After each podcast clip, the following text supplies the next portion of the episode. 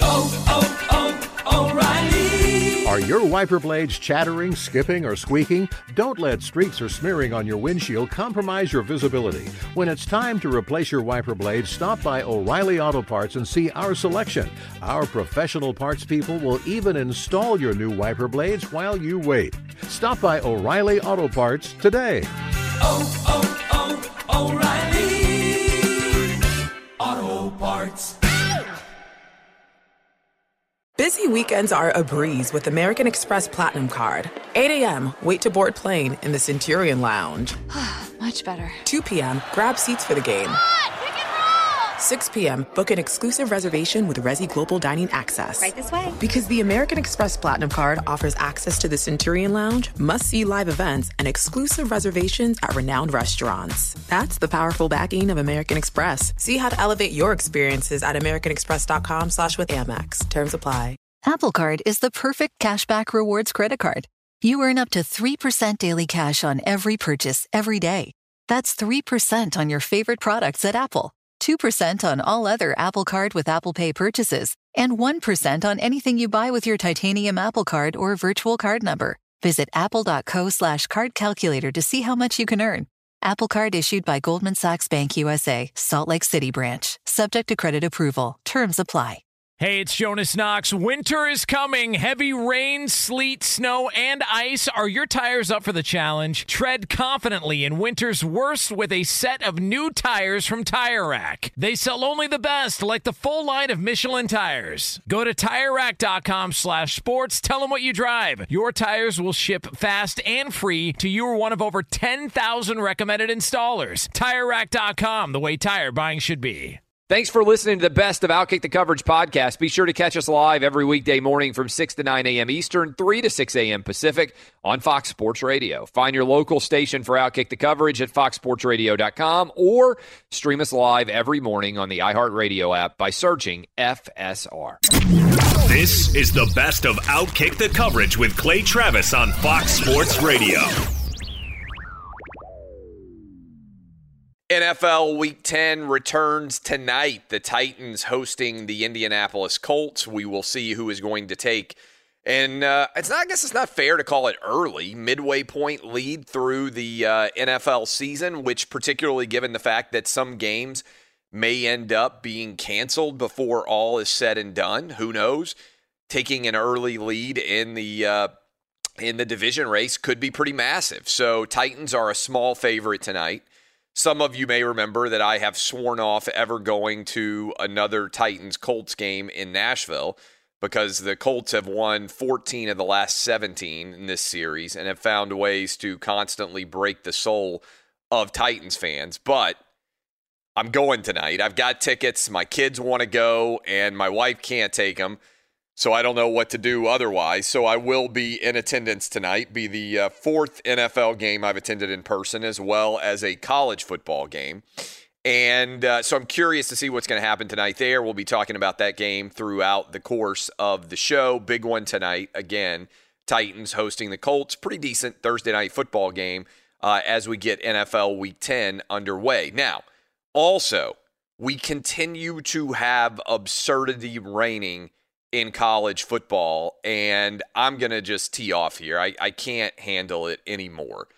We have created a situation where there are almost no positive tests, but we are canceling games over contact tracing across all of college football. Let me give you a couple of examples in the SEC, which has actually done really well to play as many games as they have so far.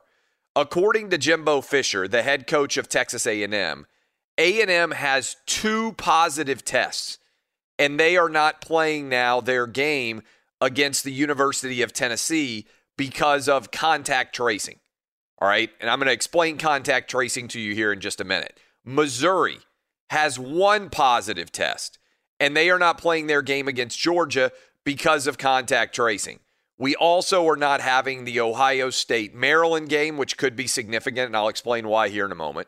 We probably are not going to have Cal able to play against Arizona State for a second straight week because of the absurd health guidelines of Berkeley, California, meaning that all these kids at Cal who worked so hard to be able to play a season effectively are down to now, if they're not able to play this weekend, down to five games. And I want to talk about this insane situation that is predicated on contact tracing. So let's start here.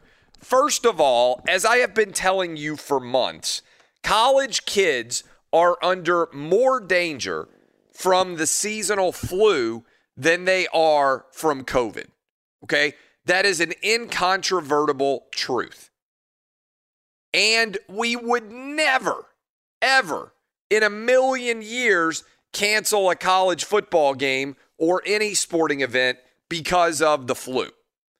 We certainly would not force people who had been in close proximity to someone who had the flu to not be able to play football. Okay? This contact tracing business is utterly nonsensical. And I'm going to explain in detail here some, some of the issues that are going on. First of all, a player tests positive, okay? Almost all of these players are asymptomatic. They would otherwise have no idea that they have this virus, but for the fact that they are being tested daily. When that player tests positive, he has to be out most of college football for 10 days. Okay. Usually takes uh, at a minimum 10 days for him to get cleared, for him to test negative on all of the different protocols. Anyone who has been in close contact with him, however, is out for 14 days of quarantine, even though that person likely will never test positive. So if you had to make a choice right now in college football, it is better to be the guy who tests positive than it is to be a guy who's close to, in some way, a guy who tests positive. And what we are seeing is entire position groups are being eliminated because of one positive test because of the contact tracing that requires everybody else to sit out. This makes zero sense. This makes zero sense. If somebody tests positive, you can hold them out of the game. But what's going on right now is guys who are never going to test positive are out for two weeks. And some of these guys who never test positive are being quarantined multiple times over being in close proximity to someone who tests positive for COVID. It makes no sense at all. And it's utterly illogical. This is how you end up with Trevor Lawrence able to travel to South Bend with Clemson, stand on the sideline, eat all his meals with his teammates, interact with them, and not play in games. It doesn't make any sense at all to have these protocols put in place. And so, as you look forward, what is happening is as the season gets closer to the end, the number of weeks that games can be made up declines. And so you find yourself painted into a corner. It's utterly illogical. Whether it's in the Pac 12, where Cal is probably not going to be able to play for a second straight week, whether it's Ohio State, and let's consider this for a minute, unfortunately, Buckeye fans. Through no fault of your own, Ohio State, you are losing one of the eight games scheduled on your schedule already with Maryland being unable to play. Okay.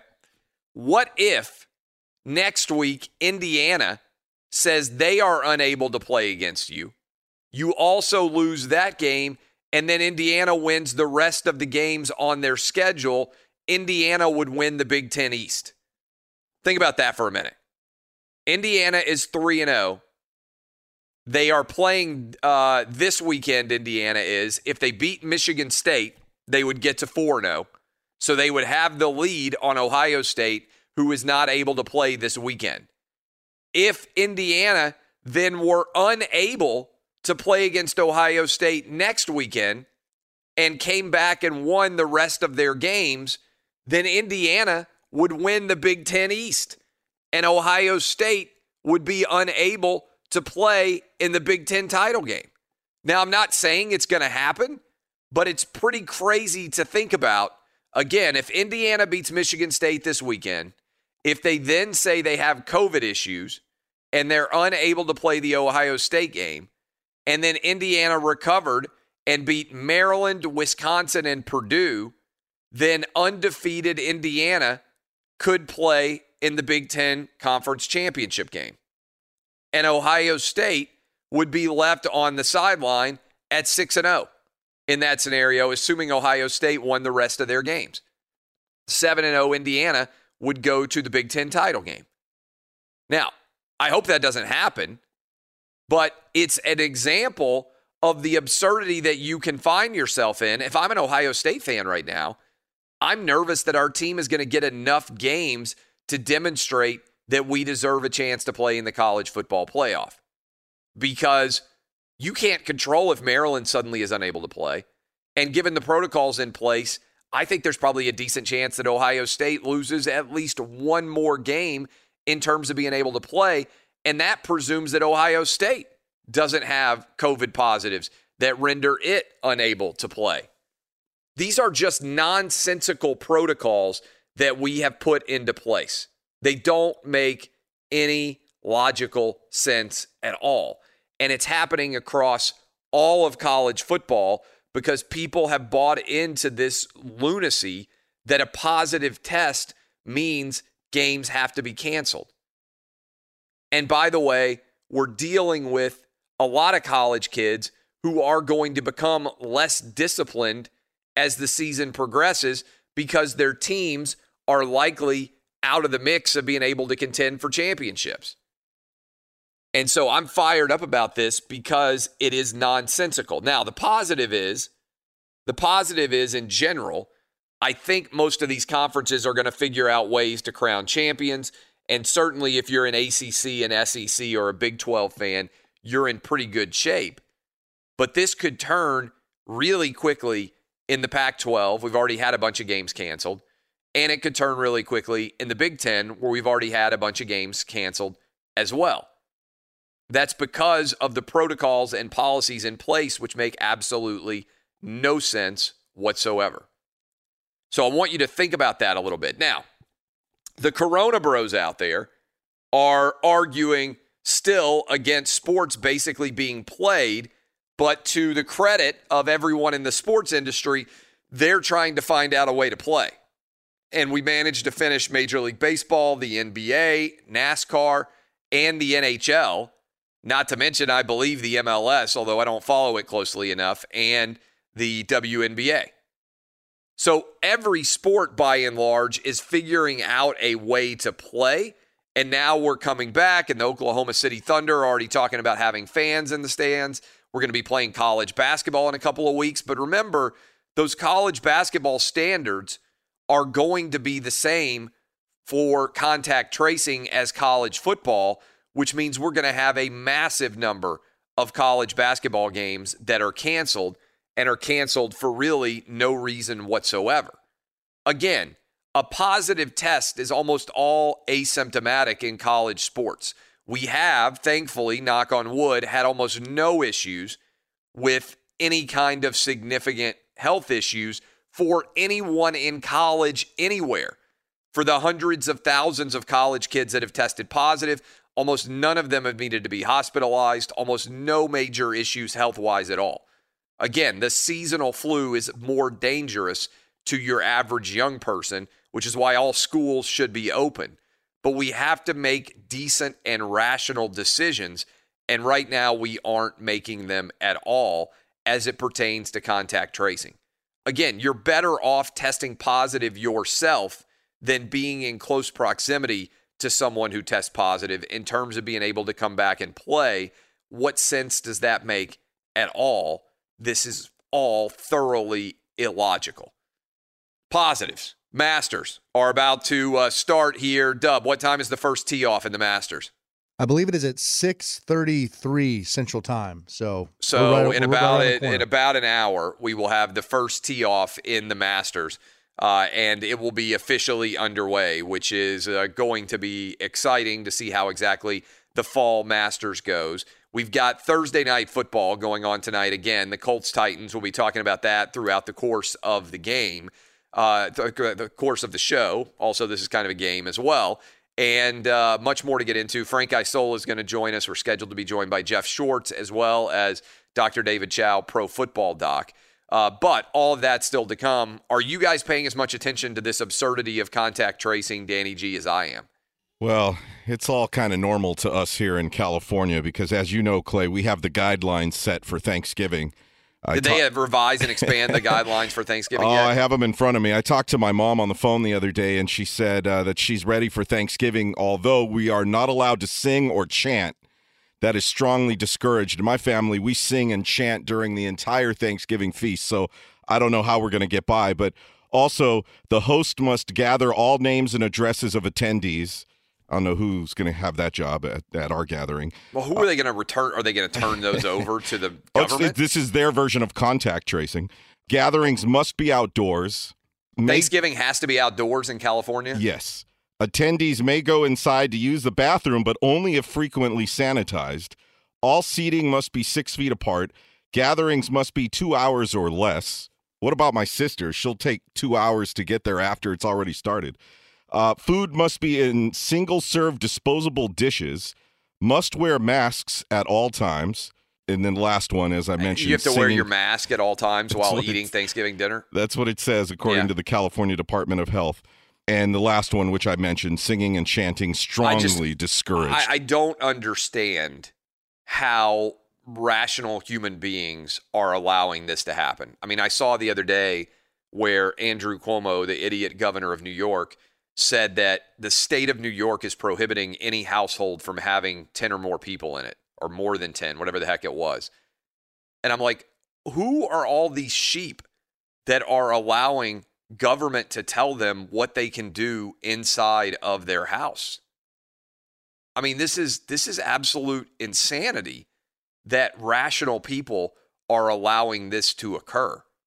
It, it, it really is. I mean, sports is a perfect metaphor, and we've won a lot of battles. I mean, I got to give a lot of people in sports credit. A lot of you out there listening right now, fans, a lot of coaches, a lot of players, a lot of parents have been willing to pu- push back and say, no, this is insane. And I feel fortunate that my kids have been able to play football, soccer, baseball all throughout, you know, basically since May or June where I live. And we've had a relatively normal time. But I would be losing my mind if I were in a state like California and New York and I was being talked to like this, like I lived in a totalitarian government. It's unbelievable. But some of the policies that the Corona Bros have managed to put in place are utterly nonsensical when it comes to games that can be played. I mean, Dub, you just heard me walk through, you know, we got the Pac 12, Big 10, SEC just using as examples. I mean, there are two positive tests at Texas A&M. There's one positive test at Missouri, and as a result, those guys aren't able to play football games. I mean, does that make any sense at all? We got one test positive, I believe, in Cal, and Berkeley won't allow the University of California to play. I mean, it's it's utter and unmitigated insanity. Yeah, it doesn't make any sense at all, and it, it it's getting hard to keep track of all these games because you'd think with all these cancellations there'd be you know vast outbreaks at each of these places, but like you just said, a lot of the places there's one or two, you know, asymptomatic positives, and then the whole program shuts down for two weeks. I don't. It just doesn't make any sense at all. No, it's it's utterly insane. What about you, Eddie Garcia? You've been doing updates now for all these different details for a while. I mean, when you hear that games are being canceled because of one positive COVID test that's asymptomatic, is there? I mean, is there anybody out there who thinks that makes sense? Uh, no, that's that's very silly. And look, I, I will admit that usually during the the first few minutes of uh, the hour, I'm doing some other things here.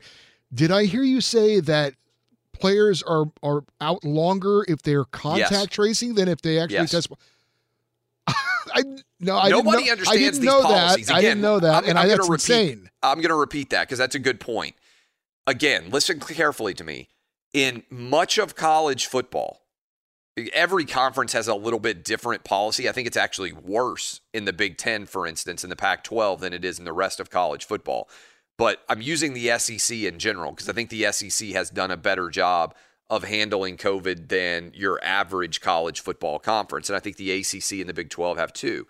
But in those conferences, if you test positive for COVID, you can be back within 10 days. because they'll test you again. Uh, eventually, it'll be out of your out of your system, and you don't have to be tested for 90 days once you have tested positive. Like they they've said, okay, you're you're fine for 90 days. So you're actually in some ways benefited. That's what I was saying earlier about herd immunity and the fact that if you test positive before the season started, it actually could be a benefit to you because you don't have to worry about testing positive the rest of the way. Okay. But so if you test positive, you can be back within 10 days. But if you are contact traced, you have to sit out for two weeks. So let, us just use like offensive linemen as an example because there have been position groups where this has emerged. If the center, I'm just saying, the center tests positive, the everybody else who's on the offensive line that is in close proximity to the center for meetings and everything else has to be out for two weeks, even if they never test positive. The center then is able to come back potentially and play in the game, even though he tested positive. The people who are in close contact with him, they still have to wait. All right. Now, it can happen again, right? So if another offensive lineman tests positive, then the same position group can have to go into quarantine for another 14 days, all without testing positive again. And the person who tested positive gets to come back and be able to play before the people who are waiting to see whether or not they're ever going to be able to test positive. And that's what's happening with this one positive test at Missouri or these two positive tests at Texas A&M.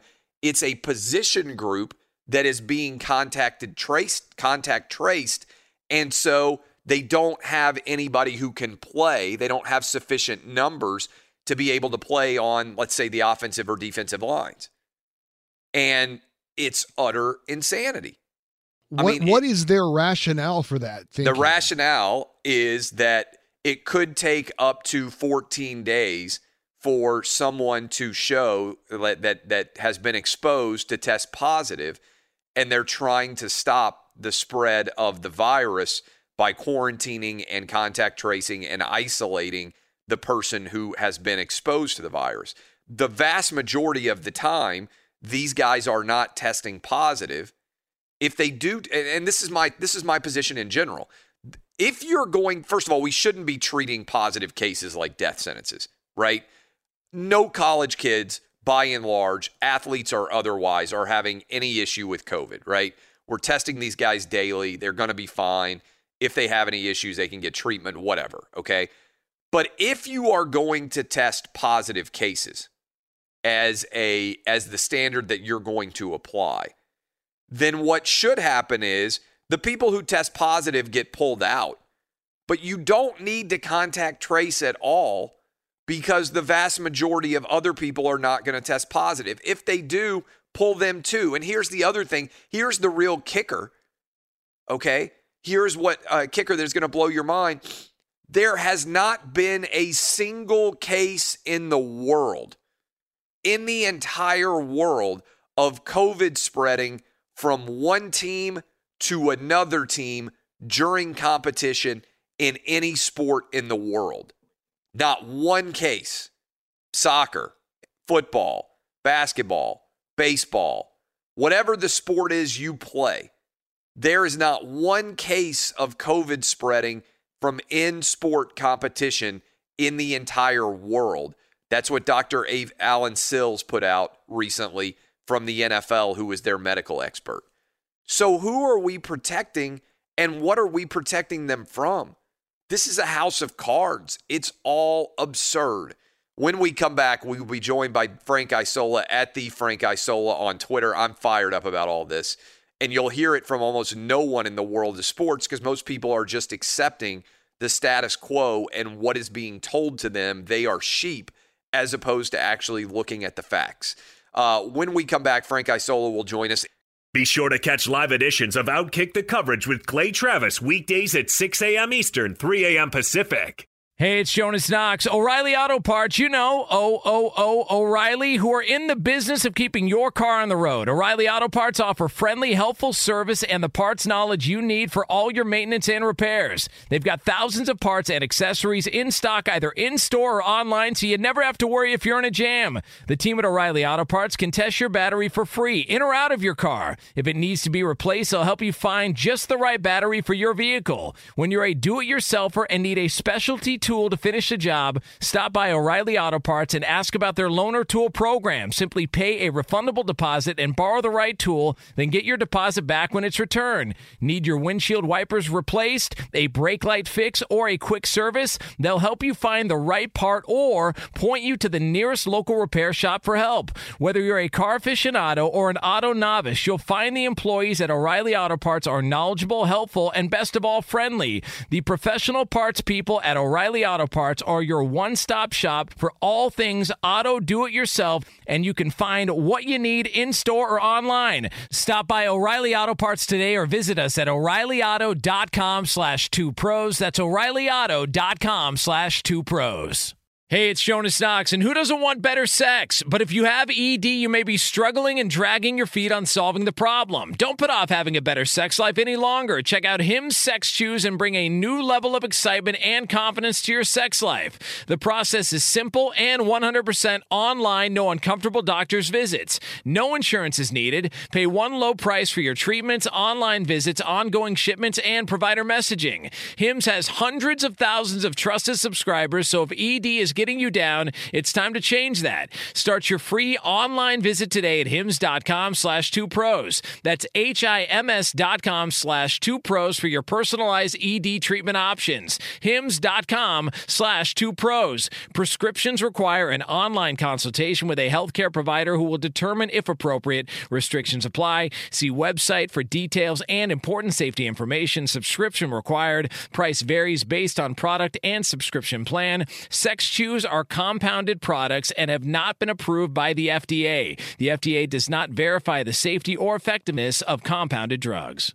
Hey, it's Jonas Knox. The best athletes don't just play the game, they change it. When it comes to investing, GameBridge is doing the same. Their online platform does things differently because it's designed to put you in charge of growing your own savings. It's intuitive, it's easy, and best of all, it's on your terms. You make every play, you call every shot from choosing trusted financial products to deciding how much and how long to invest. GameBridge puts the power in your hands. No wonder they've earned the trust of 40% repeat customers. They give you the tools you need to save and grow your money with reliable returns and take charge of your financial future. It's a better way to invest because it's investing your way. So change the game. Get started today with as little as $1,000 at gamebridge.io. Hey, it's Jonas Knox. You've put it off long enough. It's time to replace your tires. Tire Rack has tires that will elevate your drive. Touring tires for commuter comfort, performance tires for sporty handling,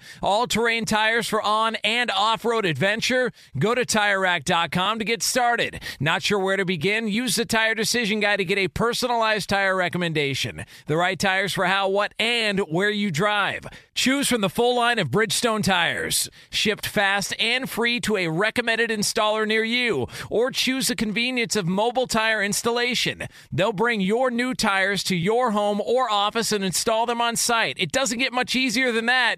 Go to TireRack.com slash sports to see their Bridgestone test results, tire ratings, and consumer reviews. And be sure to check out all the current special offers. Great tires and a great deal. What more could you ask for? That's TireRack.com slash sports. TireRack.com, the way tire buying should be. We're joined now by uh, Frank Isola at the Frank Isola on Twitter. You can watch him on ESPN. You can read him at the Athletic. Frank, what's up, my man? How are you?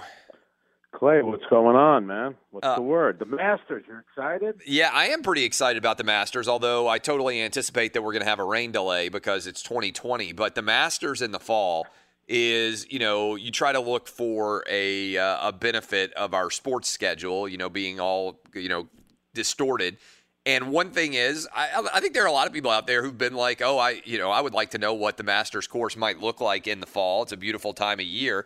And I'm not sure, hopefully, that we ever will have this uh, and again happen in any of our lives. And so I'm pretty excited just to, you know, kind of flip on the television this morning and be able to watch the uh, watch the experience of what the Masters in the fall is like. And if you think about it, when it goes off in April, you have the NBA going on, the NHL, you have baseball going on, and I understand this weekend you're going to have college football, but a lot a lot of games have been postponed this weekend. So it's you know I, I would think maybe the Masters the ratings could be pretty good today, tomorrow, Saturday on Sunday. I get it; they're going up against football. That's going to be a little bit tougher but at least it gives us something to watch over the next two days. I'm kind of excited about it. Yeah, I'm very excited about it, and uh, and and as you mentioned, I mean, we've got a bunch of college football games that are either being canceled or postponed, and so uh, there is certainly, I think, a demand. Plus.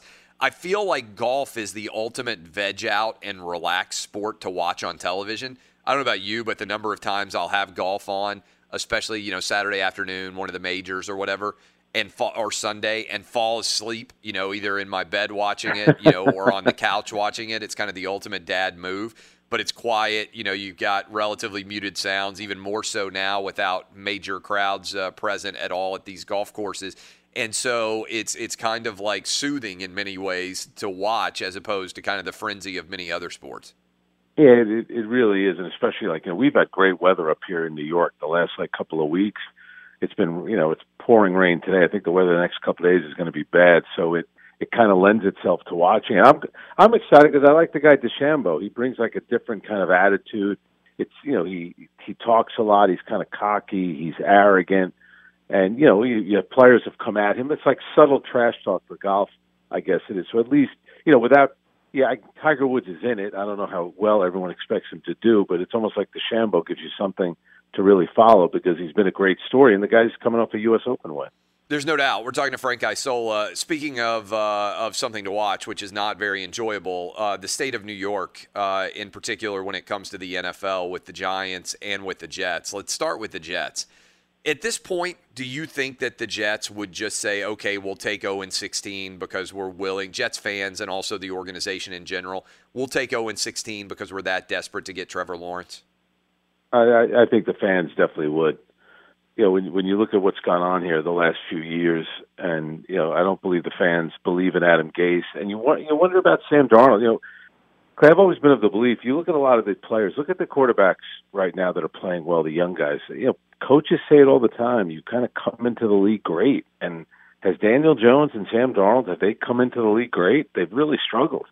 So is it going to get that much better? So you know, if Trevor Lawrence is hanging, you know, dangling out there, and if the Jets get to a point where they can get him, now listen, they're not going to be able to tank. It's hard to tank in football. That's right. You know, there's too the many different moving parts. The players It- uh, it- don't want to tank because they got to put uh, film out there. Even if uh, their team stinks, they want to be able to continue to make a career playing football. So uh, But- tanking in basketball is a lot easier than tanking in football.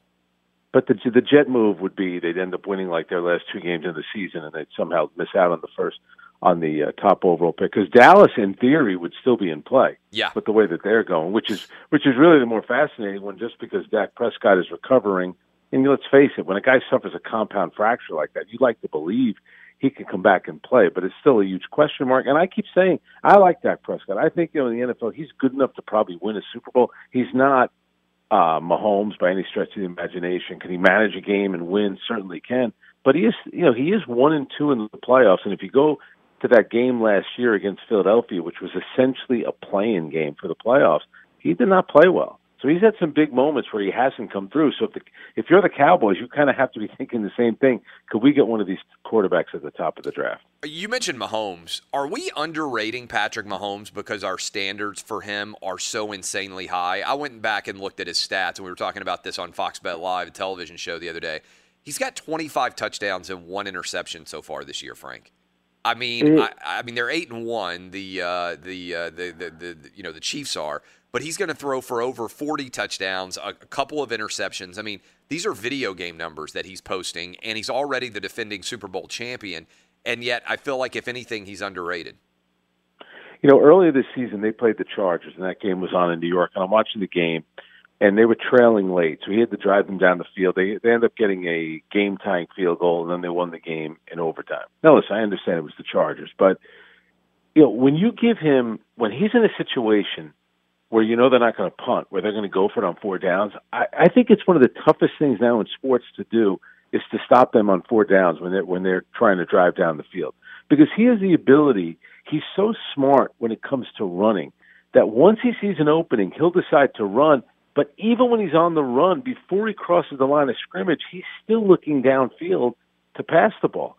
He's so it, it's amazing what this guy's been able to do. Like I said, I, every time they lose, the few times it happens when they lose, I'm shocked because I just, I just think it's going to be so tough to beat them, especially when the playoffs roll around. I mean, barring injury, I mean, I know you've talked about it before. I remember you tweeted it out after the Super Bowl last year. You know, we could be seeing a guy that's going to win multiple Super Bowls, and as long as he stays healthy and Kansas City is smart and they keep a pretty solid team around him, I think they have a you know a solid head coach. There's no reason why this guy right now, when you're looking at him, why can't he win four, five, six Super Bowls? Yeah, look, I mean, he could be Brady. Uh, he could be the Brady of his generation. I don't think that's crazy at all. I don't know how long Andy Reid wants to coach, but certainly Andy Reid has been a very successful coach in the NFL for a long time. Couldn't quite win the Super Bowl. Then he gets all of a sudden Tom uh, the Tom Brady of his era, and Andy Reid is going to look even smarter than he uh, than he has in most of his career, where he's won a lot of games already. Would you walk away? Would you walk away from Andy Reid? I mean, I, th- I know I wouldn't. I mean, uh, assuming that you know you don't know what Andy Reid's personal life or health is, or exactly. all those other things, right? But presuming that he is healthy and that his family is happy with what he's doing, I don't know why you would ever walk away. I mean, I think the one thing about Patrick Mahomes is, and we don't know this 100%, Brady is maniacally driven to continue to win even with tremendous success. Most people aren't like that, right? Most people aren't like Michael Jordan, Tiger Woods, Tom Brady. When they have success, they tend to ease up a little bit, right? And so yeah. it is Tom it is Patrick Mahomes the same cut from the same cloth as those guys I just mentioned where dominance and success doesn't lead him to kind of start to take a little bit off and not drive himself as hard. That's the one thing we don't know because he's so young. And right now, he doesn't have, I think he's about to have his first child, right? Like his family situation, everything else. A lot of times, in order to be dominant and be maniacally focused on that dominance, you give up being a well rounded person. And I think we've seen that in a lot of different athlete lives where they're so competitive and they're so driven to excellence that they don't have normal lives. We don't really know about Patrick Mahomes. I mean, that's the one thing. I mean, I think he's going to win multiple Super Bowls regardless.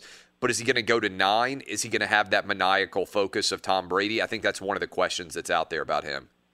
Yeah, and you just said it. That's what really separates, you know, the great players from the legendary players. And Michael Jordan had it. Tom Brady has it. My thing would be about a guy like Patrick Mahomes. His dad played professional baseball, so he was around his father a lot, major league clubhouses.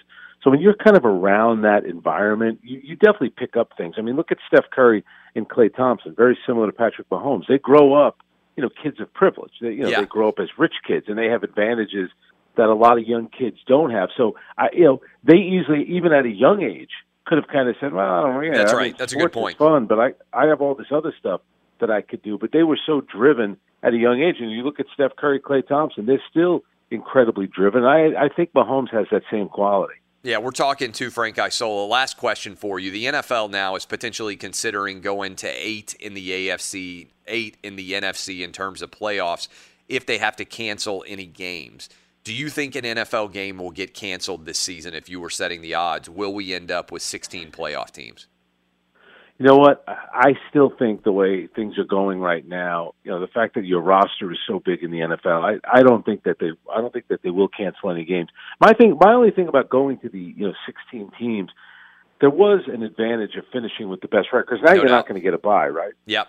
It, it, and it used to be if you finish with the best record in your conference, all you have to do is win one home playoff game, and then you're hosting the conference championship. That's right. So there was there was always such huge incentive to finish.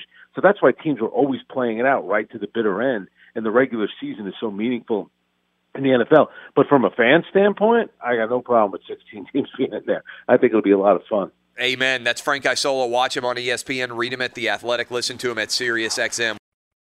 Fox Sports Radio has the best sports talk lineup in the nation. Catch all of our shows at foxsportsradio.com. And within the iHeartRadio app, search FSR to listen live.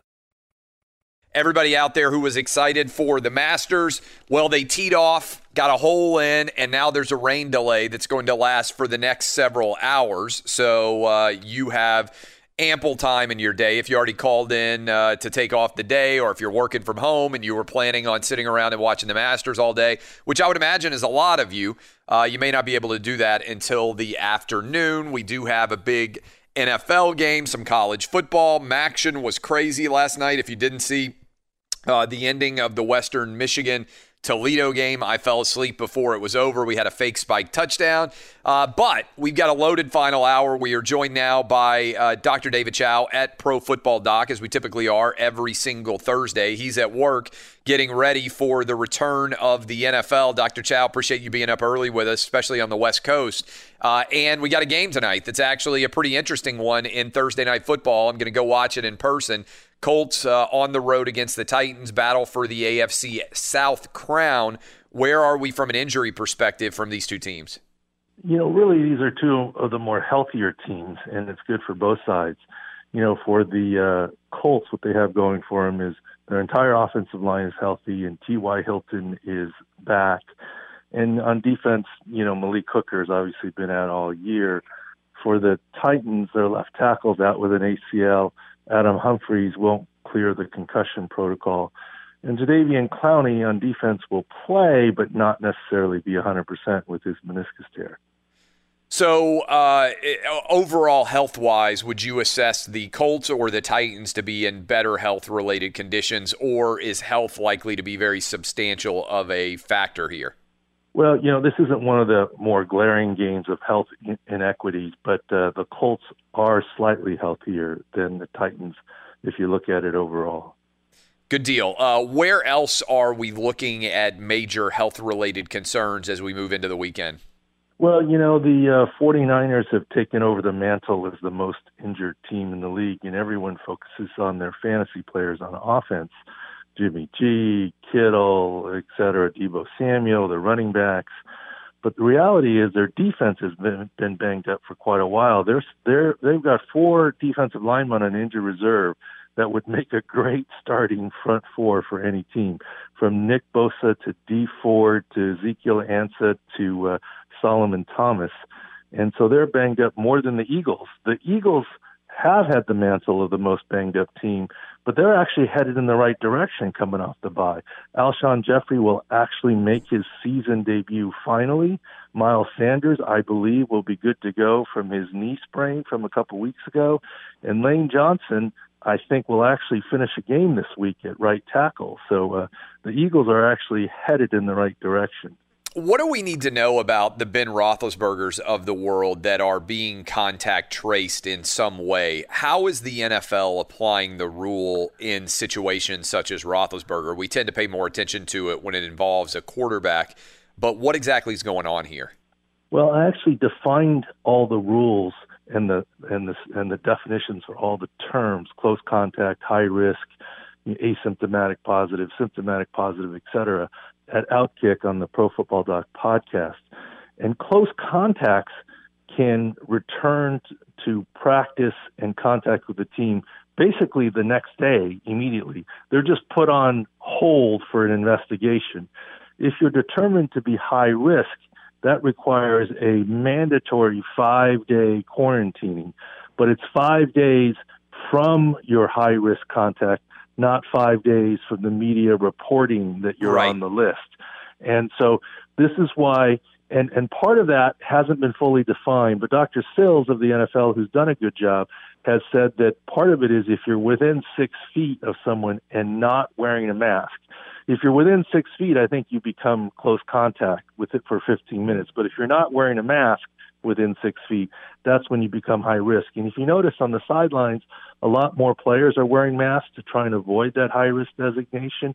And also, the sidelines used to be from the 32 to the 32, and now it's from the 20 to the 20. So they've widened the sidelines and, and understood that to date, in all of documented professional sports, not just football, not just college football, there has yet to be, in professional leagues anyways, rugby, soccer across the world, of a cross team transmission, in other words, to an opponent Yes. on the playing field. That hasn't been documented. I'm not saying it's impossible, it just hasn't been documented yet. And so, Big Ben, getting back to it, this COVID high risk designation actually doesn't affect him at all because he wasn't going to practice this entire week anyways with his left knee MCL sprain. He was going to play, and it's the same with this COVID in this case. He's not going to practice, and he's going to play with that knee issue. So even though the line uh, opened at Steelers minus 10, and with Big Ben's injury news went to seven, six, right now, FanDuel six and a half that line's going to go back up once it's determined that he's good to go for Sunday. It's uh, first of all, I want to give you a lot of props here because what you just said, I think, is a is a big deal.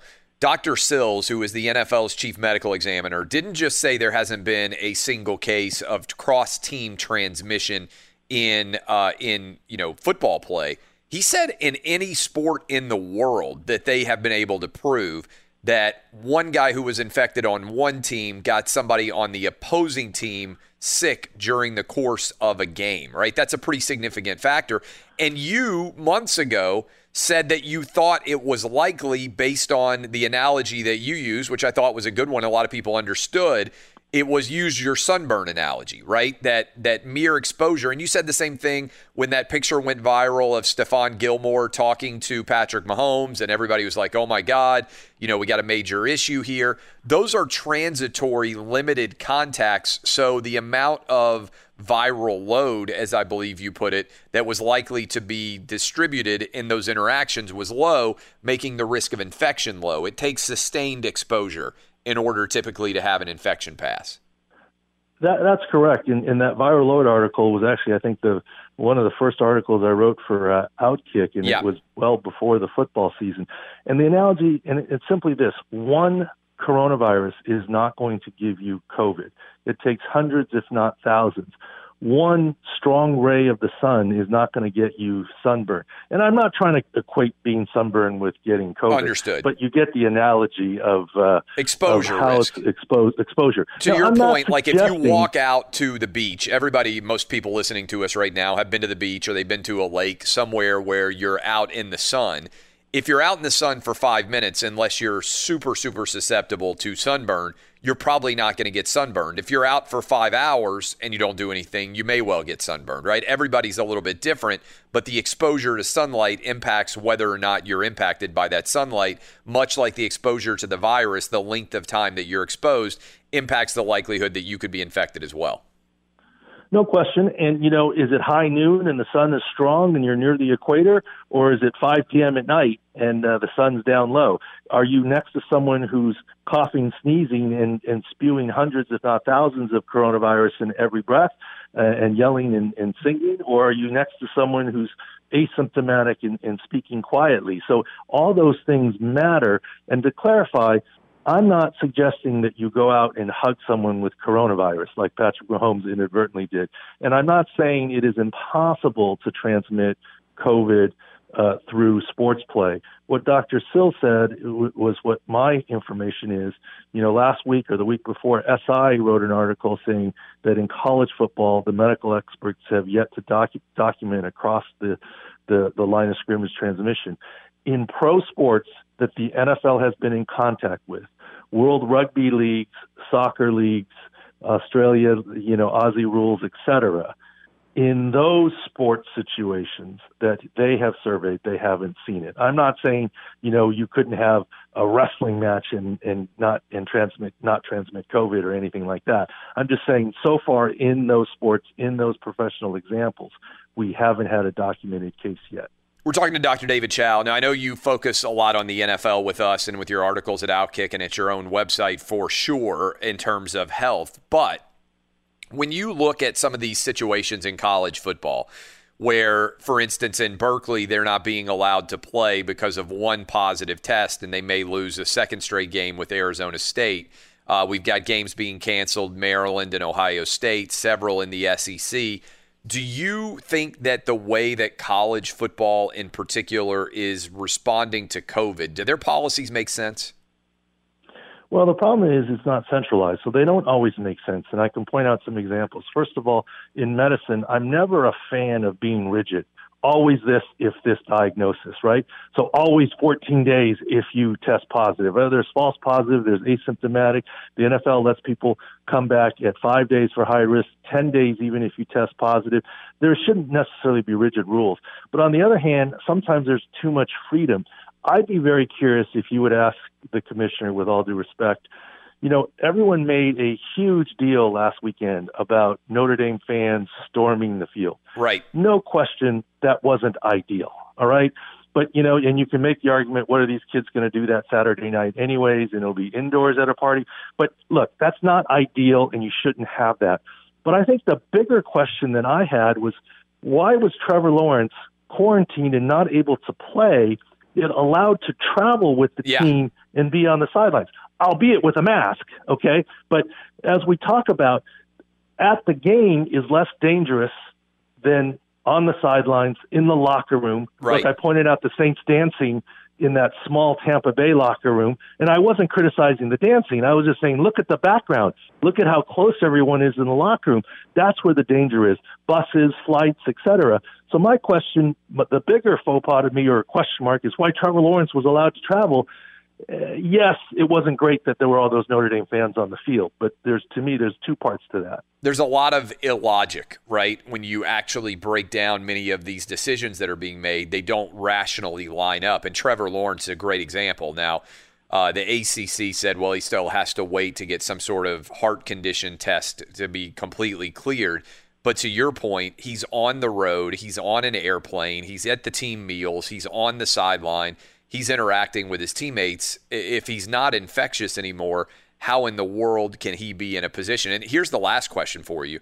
Uh, it seems like, and, and I don't know if you've paid a lot of attention to this, but in college football, and I'm going to ask the commissioner about this, when someone tests positive, they can come back and play within 10 days once they have three negative tests, I believe. And so you might only miss 10 days if you test positive. But if you are a close contact in college football, you have to quarantine for 14 days. So it seems illogical to me that the person who is actually testing positive for the virus is able to be back playing before the person who has merely been exposed to the virus. Uh, no question, and and you know I wasn't implying that Greg Sankey did anything wrong. No, no, no, yeah, I'm yeah, just saying he, he knows he knows college football, right? And so uh, that's kind of the where the question was, and that's an interesting point. And medically, I think the justification, not saying that I agree with it completely, is that if you have a close contact, it could be three or five days before you turn positive. There's delays to turning positive, and then you add the 10 days to that. And how do we get to uh, to 14 days or two weeks? I mean, I'm not sure, right? That's just the calendar, the way that it works. So, yeah, there's a lot that we don't know, and there are a lot of different uh, inconsistencies in terms of what's out there because it is a novel situation, and with so many different uh, conferences and governing bodies and schools with different policies, it's obviously uh, makes it uh, interesting to watch, and there are contradictions. Dr. Chao, appreciate it, my man. Appreciate you being flexible with us. We'll talk to you next week. Thank you.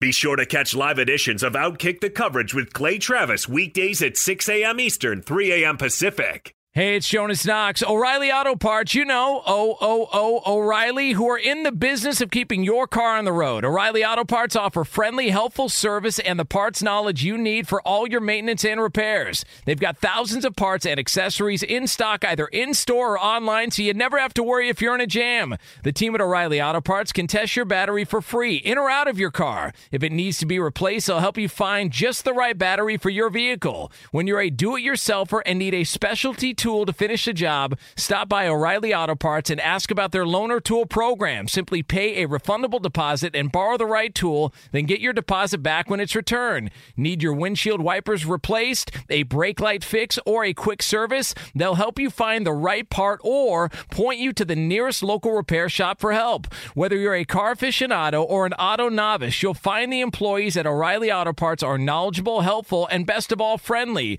The professional parts people at O'Reilly O'Reilly Auto Parts are your one stop shop for all things auto do it yourself, and you can find what you need in store or online. Stop by O'Reilly Auto Parts today or visit us at o'ReillyAuto.com slash two pros. That's o'ReillyAuto.com slash two pros. Hey, it's Jonas Knox. The best athletes don't just play the game, they change it. When it comes to investing, GameBridge is doing the same. Their online platform does things differently because it's designed to put you in charge of growing your own savings. It's intuitive, it's easy, and best of all, it's on your terms. You make every play, you call every shot from choosing trusted financial products to deciding how much and how long to invest. GameBridge puts the power in your hands. No wonder they've earned the trust of 40% repeat customers. They give you the tools you need to save and grow your money with reliable returns and take charge of your financial future. It's a better way to invest because it's investing your way. So change the game. Get started today with as little as $1,000 at gamebridge.io. As someone who lives for politics, when a major scandal unfolds, it was shocking. I have to know what were they thinking? Backroom deals, huge amounts of money, CIA secrets, sets off a firestorm in Washington, affairs. No way this guy's got a mistress. Corruption. I knew I was a dead man. Warning it's even messier than you thought. United States of Scandal with Jake Tapper, Sunday at 9 on CNN. Hey, it's Jonas Knox. You've put it off long enough. It's time to replace your tires. Tire Rack has tires that will elevate your drive. Touring tires for commuter comfort, performance tires for sporty handling, all-terrain tires for on and off-road adventure. Go to TireRack.com to get started. Not sure where to begin? Use the Tire Decision Guide to get a personalized tire recommendation. The right tires for how, what, and where you drive. Choose from the full line of Michelin tires. Shipped fast and free to a recommended installer near you, or choose the convenience of mobile tire installation. They'll bring your new tires to your home or office and install them on site. It doesn't get much easier than that. Go to TireRack.com slash sports to see their Michelin test results, tire ratings, and consumer reviews. And be sure to check out all the current special offers. Great tires and a great deal. What more could you ask for? That's TireRack.com slash sports. TireRack.com, the way tire buying should be. Joined now by Commissioner of the Southeastern Conference, Greg Sankey. I think he's already got his jog in for the morning.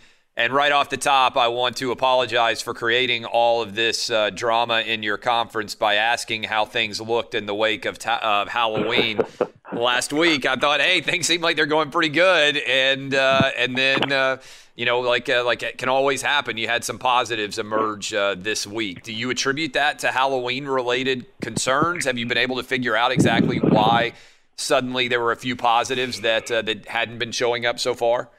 I appreciate you owning that reality. Yes. So that's we'll get that get that one right out of the way. Um, I, I don't think you can, can just boil it down um, when you have a set of different teams involved to one particular event. Certainly, uh, in college communities, on college campuses around Halloween, there are activities that might result in some positive testing, but uh, there's likely several factors. The the biggest issue from a number standpoint, though, is the contact tracing outcomes, yeah. where a very few number of tests, and I think that has to be communicated. It's not an outbreak. We we saw that on one of our teams in October. This is a, a different reality. There are positive tests, but then there's contact tracing, which requires people to be, you know, on the sideline, and and that makes it. Uh, uh, a real situation. It's you can't just overcome that. I think is probably the way to describe the circumstance. Yeah, so I want to dive into that a little bit. Uh, Jimbo Fisher came out and said that Texas A&M had two positives. There have been reports that Missouri had one positive. The Missouri Georgia game and the Tennessee Texas A&M game both postponed as a result that would suggest that contact tracing, at least in those two situations, is actually what's at play here, not positive tests. And we talked about this to start the show. So for people out there who are just waking up, is the contact tracing protocol that is currently being applied the right one, or is it leading to situations where a one or two positive tests can have way more of an impact than maybe they should in the larger health context? There are a few elements. if you go right to the end of that statement, th- there is a significant significant ripple effect that's tied to contact tracing. Or one, uh, what, what if in certain circumstances one or two positive tests have a much greater ripple effect? That's not universal, and in fact, what has happened around contact tracing is a reminder of the constant need to adjust. You know, uh, when I go to work, I wear a tracking device, and I know if I'm within six feet of someone flashes red. We've supplied those to campuses. The use of those devices as a reminder helps avoid issues. Fundamentally, though, there's more than just COVID happening around us. You know, you go back to the summertime, a decision was made to allow young people to opt out if they weren't comfortable competing. Well, you have roster reduction from scholarship players. You get into the season um, and you have injuries uh, that may happen. You may have suspensions on a team that are uh, the kind that would be there in any year. So you've got this attrition, and then you add to it uh, COVID related issues, and, and that creates the problem. So I think we, we have to understand there's a lot happening within a season. Um, and in this season, we've introduced COVID where, excuse me, all of that attrition, opt outs, transfers may have occurred in, in previous years, in fact, did. It just didn't have, you know, COVID tests and contact tracing on added on top. We're talking to SEC Commissioner Greg Sankey. We're now into mid November. A lot of people out there said there's no way college football could be played this fall. I know you're not happy with the games being postponed this weekend, but how would you assess how the season has gone so far to this point from the perspective of the Southeastern Conference? You know, overall, with what we're dealing with, it's gone, from my perspective, very well. We we started. I think we were the only conference to begin the first week of play uninterrupted. Uh, probably, probably some of you people can fact check me on that. We did that for three consecutive weeks, and then we had some disruption, but we had prepared with mid-season bye weeks that we might have to accommodate uh, that type of disruption. That was Vanderbilt in Florida, so we made it through that and now we're coming into this stretch of four weeks leading us to, to the end of the season uh, with the plan that we had more opportunities to accommodate some disruption. So never inattentive to reality. It's just not an infinite amount. There's not an infinite volume of makeup dates. So now we're squeezed a little bit more. What we have to do is get back on track from a health standpoint, be hyper attentive for four weeks. Uh, the, the level of self discipline has to reengage and increase. And you know, we can go back to the success we experienced early on, but we, we you know we have to adjust. Uh, we're going to have to be a little bit patient and even more focused. Do you worry about team discipline on teams that don't have a chance to win championships now? Because that happens every year. You know, a team comes out with a lot of expectations. September, you're like, oh, this is going to be our year. We're going to win the division. We're going to win the conference and then as the season progresses that reality doesn't become the case. Certainly for alabama texas a&m florida they really are still in the center of the sec and the national championship race but there are other teams that aren't. Have you had that conversation with coaches about the need to kind of reinforce discipline on teams that aren't winning as much? Well, it's I use the word focus, so uh, I think we're we're talking about the same thing, and and I have not with every coach. Some have called me uh, about it and, and just identifying the concern. Um, part of those conversations will become a focus on well, what were you trying to achieve at the beginning of the year? Was it the national championship? Uh, was that really reasonable, or was it uh, success against the toughest conference schedule you're going to ever encounter, playing 10 SEC games? Uh, was it the development of your program from where it was last year? We have four new coaches uh, going through transition. Uh, you, you, then have to look at opportunities for future development that are presented. And, and so sometimes you just have to reframe uh, the vision that may have been there. Always be careful about the vision up front, and, and it has to be reframed. And that's part of the focus or discipline. I, I, I do have that concern just to respond directly to the word.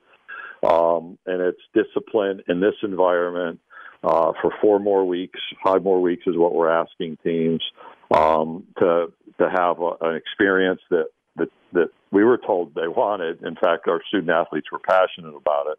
You know, let's meet our own expectations, finish this season well, uh, name a champion and move forward, get through this thing, and, and hopefully come back to something more normal for 2021. How do you become aware of the testing results? I'm just kind of curious on the process. Do you get them every morning? Do you get them every afternoon? And what's that process like for you? Is it via email? Are you tearing open an envelope uh, to find out how things are going? What's the process by which a commissioner would be notified about testing? Uh, We do three rounds of tests in football each week uh, Sunday, Tuesday, Thursday. And those results will come in either that evening or certainly the next morning. So I've described Friday mornings as my hold your breath moment uh, to see, you know, that we're able to play on, on Saturday. But the reality is each of those moments can create disruption. Um, we have a staff member who receives reports from la- directly from lab results. We have a third party uh, partner working with us, a company called PAE, uh, that's a logistics company that, that coordinates the testing on campus, the gathering of of the swabs, sending them to, to laboratories where they have contracts. That process is properly overseen, and then the, the results of those are are available online. I have a staff member, so I was tested yesterday. I go through it on Wednesday. Our staff who works on game day in our building all have to be tested to enter the building. Um, and so I'll go to him about noon today and say, "Hey, what's what, what's my result?" And that's you know that plays out hundreds and hundreds of times on on that on that Sunday, Tuesday, Thursday cadence. We're talking to SEC Commissioner Greg Sankey. When do you anticipate? I, my guess would be after you get the Thursday results and find out what games are going to be able to be played on Saturday. But when do you anticipate putting together a schedule to adjust for the games that had to be postponed this week? Our staff has been working on that that task since Monday, but you you hit the issue, which is you cannot produce an alternate approach if you're going to have more disruption. It just wasted your time. So you have to go back. I think three or four Fridays ago, we announced five or six game adjustments around the Vanderbilt and Florida situation. That happened on Friday evening. Right now, I don't anticipate those adjustments for the 21st. Still could happen if we find a better way because we have a full slate of games. And what we have to do now is play games. Uh, that will help us make decisions about where do you adjust games so you can determine a championship matchup or, or have that determined on the field in advance of the 19th. Uh, I think we're going to allow games to be played on the 19th, but those games obviously can't be directly tied to the championship game. So, Clay, that that that prediction of exact timing is a bit in flux. We need games to be played, so you have to get through Friday testing, make sure games are played on Saturday, and then those results have meaning as as teams are either still in the championship hunt or fall out, and that's uh, the analysis taking place and the development of different models right now. We're talking to SEC Commissioner Greg Sankey. Is there then, I would think, a precedence being put upon in division games as opposed to out of division games because that would allow you to at least be even more certain who wins the SEC West and who wins the SEC East? Is that a fair assumption? Not right now. It, it's it kind of floats out there, uh, still focused on the reality that all of our teams can play the 10 games. Um, so they can play their division and their, their cross divisional games. Um, and depending on how uh, results play out, uh, we view that the, the full schedule for those teams can still be used. With again, some of those non, uh, excuse me, some of those games not tied to teams that will be in the championship game, being able to be played on the 19th. So we're not to that that slimming point yet, if you will when you look at uh, at how many games have to be played, right? I mean, this has been a question from the get go, and obviously the hope was play all ten conference games. Certainly, at in the Big Ten, I'm sure you saw Maryland, Ohio State has been canceled. So at most, Ohio State would play seven uh, conference games, and then potentially a conference championship game on top of that. Is there to you any number that you need to be able to get to? Usually you would play eight conference games. This year you're playing 10. Is there a number you need to be able to get to to feel like you can crown a champion in a legitimate fashion? We uh, have a, a tiebreaker uh, element that's been adapted to actually provide flexibility based on circumstances. Um, and Clay, it's like four pages, and I read it several weeks in a row and didn't read it this week, so you'll Yes. forgive me for not for not. We haven't set a threshold, so I've read others have said you have to play six. Uh, well, we're going to be there um, as a league. In fact, we'll have teams move into the seven uh, range this weekend. Um, and I think we can move on. It's kind of a, a decision of within the average number of games completed. So if a team's, uh, if our average number ends up being 10, then you have to play at least nine. And so there's a little bit of flux that's allowed, again, based on circumstances. But we, we still want to see 10 games played. Well, uh, I thought my clever James Bond reference, "shaken but not deterred," was a was a reference to uh, you know you take a body blow and then you come back and, and you reconfigure. Uh, that's meant to say, oh, sure, you, you react to this with not the maybe the the smile on your face, but with a recognition that we're still going to focus on on finishing a season that we had planned. Uh, do you prefer shaken and stirred drinks as well? Maybe more so this year than ever. I've never I've never entertained that particular range of the alcoholic beverage spectrum. We're The talking- Guinness is about the limit. We're talking to SEC Commissioner Greg Sankey. Uh, college football playoff. A lot of people asking already. You've got your SEC championship game set on December 19th. The College Football Playoff Selection Committee, in theory, would announce the four playoff teams on December 20th. And I know you've addressed this a little bit, but it's the question I'm getting the most by far from fans. How set in stone in your mind are those conference title games on December 19th and the selection of the college football playoff teams on December 20th? The the nineteenth is a championship date remains my focus because when you get later, in fact, the nineteenth is even a little bit more complex than before. You know, the NFL plays on Saturday. There's a lot more going on. Right. Like the NBA scheduled to start the twenty second. Um, the ability to move teams, move games is not unlimited. It's not easy. Um, I don't. Uh, yesterday in a in a conference call with the media, you know, artificial dates, artificial construct reviews. Now, these are just the dates we picked. Um, could, if needed, some adjustment be made? Uh, probably, but it's not easy. Uh, it's not easy at all. So don't don't underestimate the weight. Someone else asked, so I'll jump into this one. Why don't you just go ahead and expand the playoff?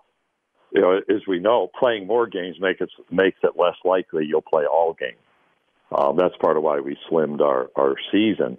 And so the notion of expanding and moving teams around actually uh, reduces the likelihood of successfully completing a playoff. And and uh, there was a time where I thought, hey, maybe we do this on a temporary basis. But I'm I'm convinced that having a 14 playoff, I think the timing can still work. It needs to adjust. We all have to be open to that flexibility. Uh, but for me, I'm focused on crowning a champion on December 19th, and if we have to adjust, we will. But I could tell you, it's surely nice be nice to have you know the December 20th for some level of Christmas shopping in my world. Well, also because if you move the title game to December 26th, for instance, uh, you would end up in a situation where you're holding those guys through Christmas, right? I mean, which is you know for the two championship teams a little bit different than maybe holding through Thanksgiving, which is typical in the case of a college football season. And how would that process take place? Does everybody have to agree? I mean, is that a is that a joint vote? I mean, how does that process? You probably don't even know because I can't imagine you've ever even had to confront a situation like that. Right, I- and I would just project what we do. We do together collectively Yes. as uh, as conferences. I think there would be a lot. We also have bowl games for us that would start September 20th, or excuse me, December twenty sixth. And Yes. some could say, well, those aren't those aren't that important. But you know what? On our, on our football student athlete calls during the summer, will be will we be able to play in bowl games? Was the question. My answer was was yes. Well, how many? I said, well, I want our full range.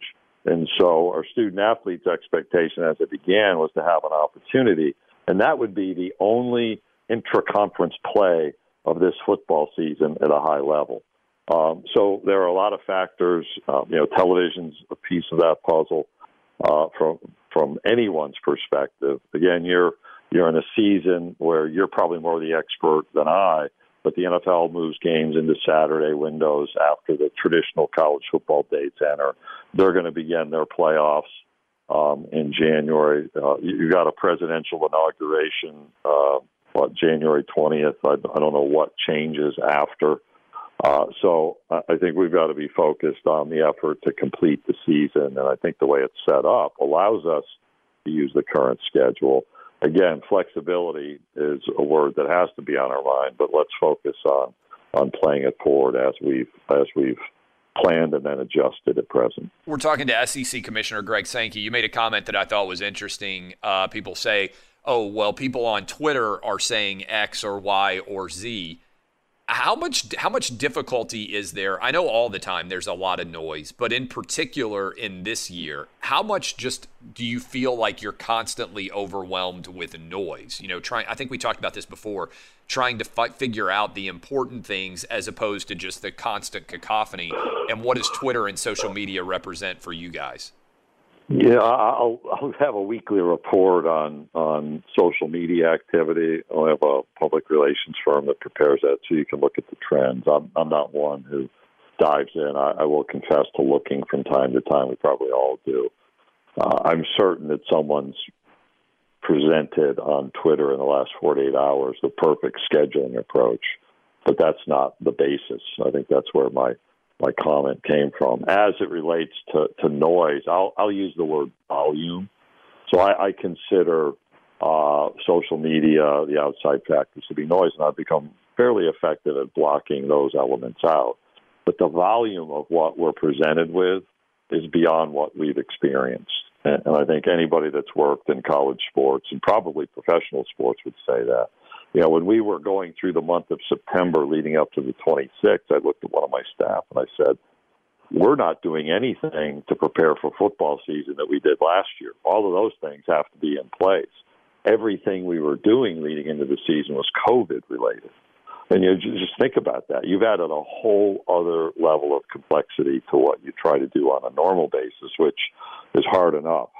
We're now uh, 13 days away from the start of a basketball season. We have swimming taking place, soccer tournament going on, volleyball being played right now.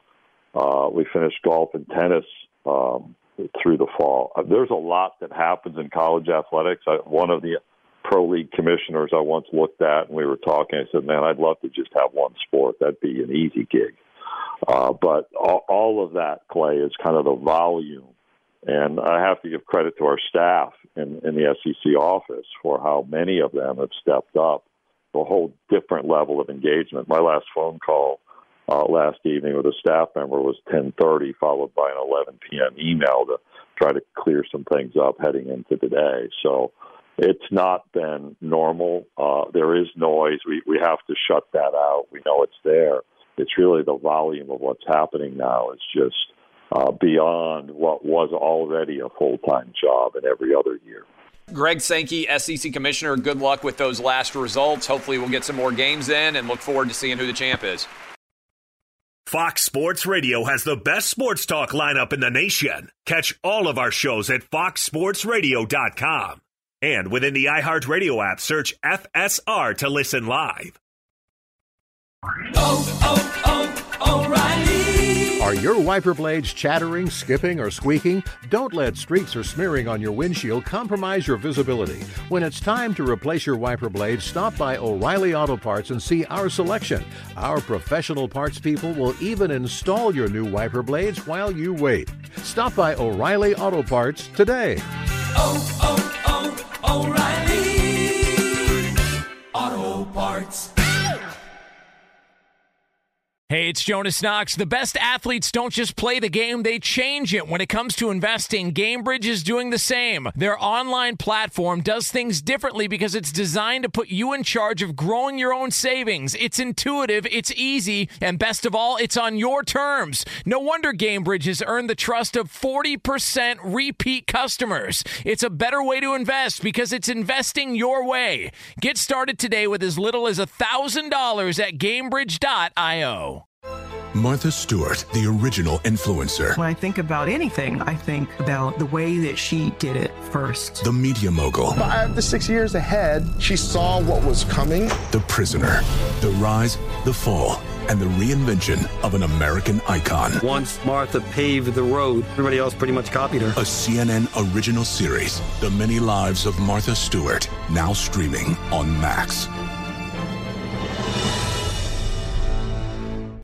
Hey, this is John Ridley. And this is Matt Carey, documentary editor at Deadline. And welcome to Doc Talk. John, we've got a hard hitting episode today. A lot of controversy. Well, maybe we should put the word controversy in quotes in the documentary field about the nominees for Best Documentary Feature. We're going to get into that with some amazing panelists. You get a shot, but the individuals behind every one of those images, they're complicated and they are human. This has been Doc Talk. Thank you. Great Thank conversation. you.